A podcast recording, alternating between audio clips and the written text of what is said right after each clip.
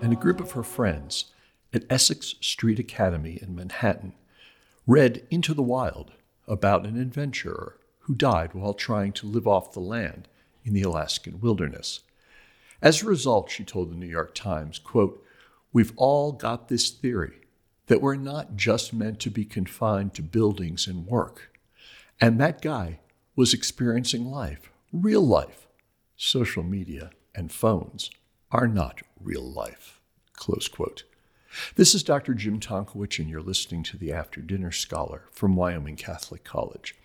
Lola Shub is a member of the Luddite Club, students who avoid technology, including smartphones, for the sake of other, better pursuits. Meeting outdoors in a park, quote, some drew in sketchbooks, others painted with a watercolor kit. One of them closed their eyes to listen to the wind.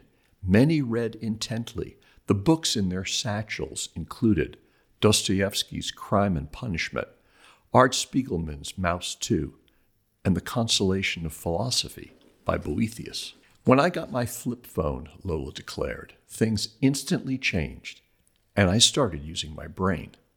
Whether or not Luddite clubs will become a social trend among teens has yet to be seen, but it does seem that the Wyoming Catholic College technology policy is, in fact, a good that's ahead of its time. As technologies and the needs of our students change, we update the policy, and Dr. Kent Lasnoski has been at the center of recent revisions. I began by asking him what the technology policy at Wyoming Catholic College actually is. Well, in terms of the policy as a list of rules, uh, the most salient piece of that is, is really that the students do not have cell phones. Uh, beyond that, though, we have limited internet access in the sense that at the dorms, uh, their residences, students can access their internet email um, and Google Docs to write documents, and that's it. So the technology policy doesn't allow also any other handheld connectivity devices um, of, of any kind as well. So that's that would be the shortest way of saying the statements. No cell phones and limited access on the internet. Now, give us a little history. This is not something new. It's been there since the very beginning of the college, right? Mm-hmm. Yeah, it has. And, and the college was founded with this idea of getting back to direct encounter with truth, goodness, and beauty, direct encounter with other people. And so, of course, hand in hand with that would be thinking seriously about how we engage with virtual realities, virtual relationships. And so the college has wanted to take steps it can to encourage a culture of personal presence, encourage a culture that invites people outside, uh, encourages a kind of tactile culture um, with your using your hands uh, to just encounter the real world. Aristotle tells us in De Anima that touch is the most foundational, fundamental of all senses. It's the one that gives us the sense of what's real. Even if it's not the most precise, it is the most uh, in touch with the real. Now, are we Luddites then? That is, do we reject uh, these technologies, smartphones, uh, streaming media, and all the rest of it? In a simple sense, the answer is no. Uh, the, for example, faculty members often have smart devices and use computers. Uh, some of them have and at times used streaming resources for their students, even. So um, it's not that we, out of principle, believe that connectivity devices and streaming uh, and virtual realities are evil. What we have at the college is this intentionality about making sure we relate to technologies correctly.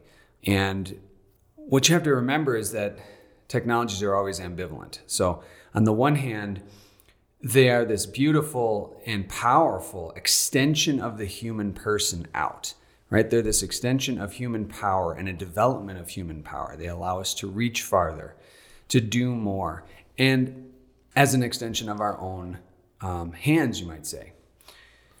But what often goes unnoticed is the way that the technologies start reaching back in to us and changing us and insinuating themselves into us and becoming necessary for us in ways that we didn't realize. And it's important to keep track of the speed at which that's happening and so we can assess the ways that we want the technology to in, inculcate itself into our own lives make itself necessary for us and the ways that we should be critical of that and cautious as well so that double pull right between technology as extension of human power and technology as that which insinuates itself um, without our knowing it into ourselves and our cultures you know, I was listening to a Mars Hill interview with, uh, can't think of his first name. His last name is Kraybill, and he's been studying for years. He's been studying the Amish, and he talks about the Amish and technology, and they are not Luddites either. They do not reject technology because technology is evil. They look at a piece of technology and say, "What will this do to our family? What will this do to our community?" So they do have phones but the phones are in a phone booth out in the yard. They're mm-hmm. not in the home.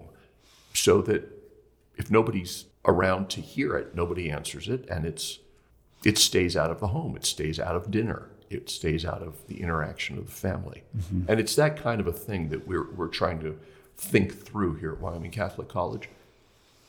Yeah, that's that's absolutely right. And you know, just thinking about the way that it has taken a long time for many technologies to come into existence, and the rate of discovery of technologies has been slower until fairly recently.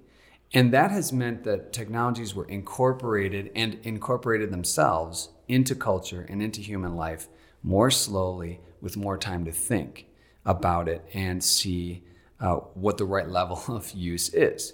One of the difficulties with the 20th century is that the speed at which we create technologies cannot keep up with our ability to assess them mm-hmm. and make sure that we're in, that we're incorporating them intelligently and prudently into our own lives. So that's part of the reason for what we're doing here. I mean, really, when you think about it, a lot of folks say, well, if you want kids to learn how to use the technology, you got to have them use it more just use it correctly. Um, that we should be allowing students to use more technology and training them in good use. My response to that is that it sort of misunderstands our approach. We are actually thinking about asking students to do something more like a fast, right? You step away for a while so that you can grow in awareness, grow in self mastery, and have your eyes opened to what the real effects of those technologies were on you and what you want them to be later when you step away from that fast once again. Because technology keeps changing and the needs of students keep changing, we need to revise our policy. And the latest revisions of the technology policy are based on student input and student preference. What are some of those new ideas? Yeah, so students have been telling us that they, they feel like at times their computers are just really big smartphones and they they have most of the same connectivity options and powers that a cell phone has. So they some of them students have told us they feel like they've been chained, if you will, to this to the computer, and that there have been habits put in place by professors and, and students themselves that make it feel like they need to be on their computers checking their email multiple times a day. So we've even though we've taken away the cell phone, the computer has been become powerful enough and our habits around it have become such that students feel like they need the computer all the time. And that's not something we want them to feel, right? If, especially if we're going for this idea of a fast. So the students come and tell us this, at least a portion of them. And they've had ideas like, well, what if we, what if the professors didn't email us frequently? So we have a we have a policy in the in the faculty handbook now, which says and no professor can expect a student to respond to an email within 24 hours, in less than 24 hours, and that no change to a syllabus can be made over email, has to be made in person. And if you have to change something over email, you again cannot expect the student to get it before the next class, right?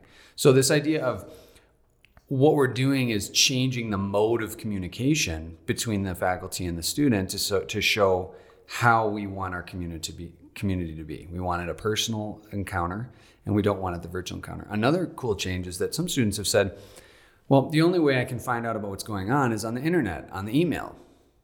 So we've made changes to make announcements in a more mid century way. We have more announcement boards, we have town hall meetings, we have announcements at lunch. So we're trying to communicate, make it possible, in other words, for students to not have to interact with their devices of connectivity, their, their computers, frequently throughout the day. And a final thing students have asked for in terms of that is laptop free zones. So areas of the campus where you're just not going to see even a computer, you know, and you don't have that distraction of listening to the to the music or having the chat functions available to you. You just have your books, your friends, and the sunlight. Is the policy a success? And if you will, give us some examples of that success. Sure. I mean, I think it is in in as much as students who really embrace it want more. You know, and I left out one suggestion from students on this score, which is that some students have wanted us to cut the internet entirely up at the dorms. You know, just to have that entire space be uh, about personal encounter and and relationships. But other ways of judging the success, I think, are, are also are also success are also pointing in the right direction. There are students who have come back and said, "Hey, you know, I wish we had a place where I didn't even need to bring a computer. In fact, can I?" Students have come and asked me, "Can I handwrite my papers for your class?" And I think that that's a sign of success too. The fact that the students are the ones, in many cases, driving the move toward a greater, faster technology. Uh, outside, looking at the alumni, I think you see success there as well. I mean, a number of alumni continue to be in town, continue to be part of our religious uh, community in terms of worship, and what you see is after after mass, people will come and hang out together on Sundays, and I never see people pulling out their cell phones and looking at them throughout the course of conversations, right? You just don't see that. They're not checking their texts, they're not checking videos. They're just there talking, enjoying some wonderful homemade bagels uh, or whatever have you. So it's, I think, in the culture of the community, you see the success. Another example is that just another alumna put together a reading group of T.S. Eliot's four quartets that's going to meet at Molino's and read together out loud. So the kinds of things that our students want to do culturally, I think, is indicative of the fact that they want to be together personally and directly, and uh, they don't want their relationships to be entirely mediated by the virtual space.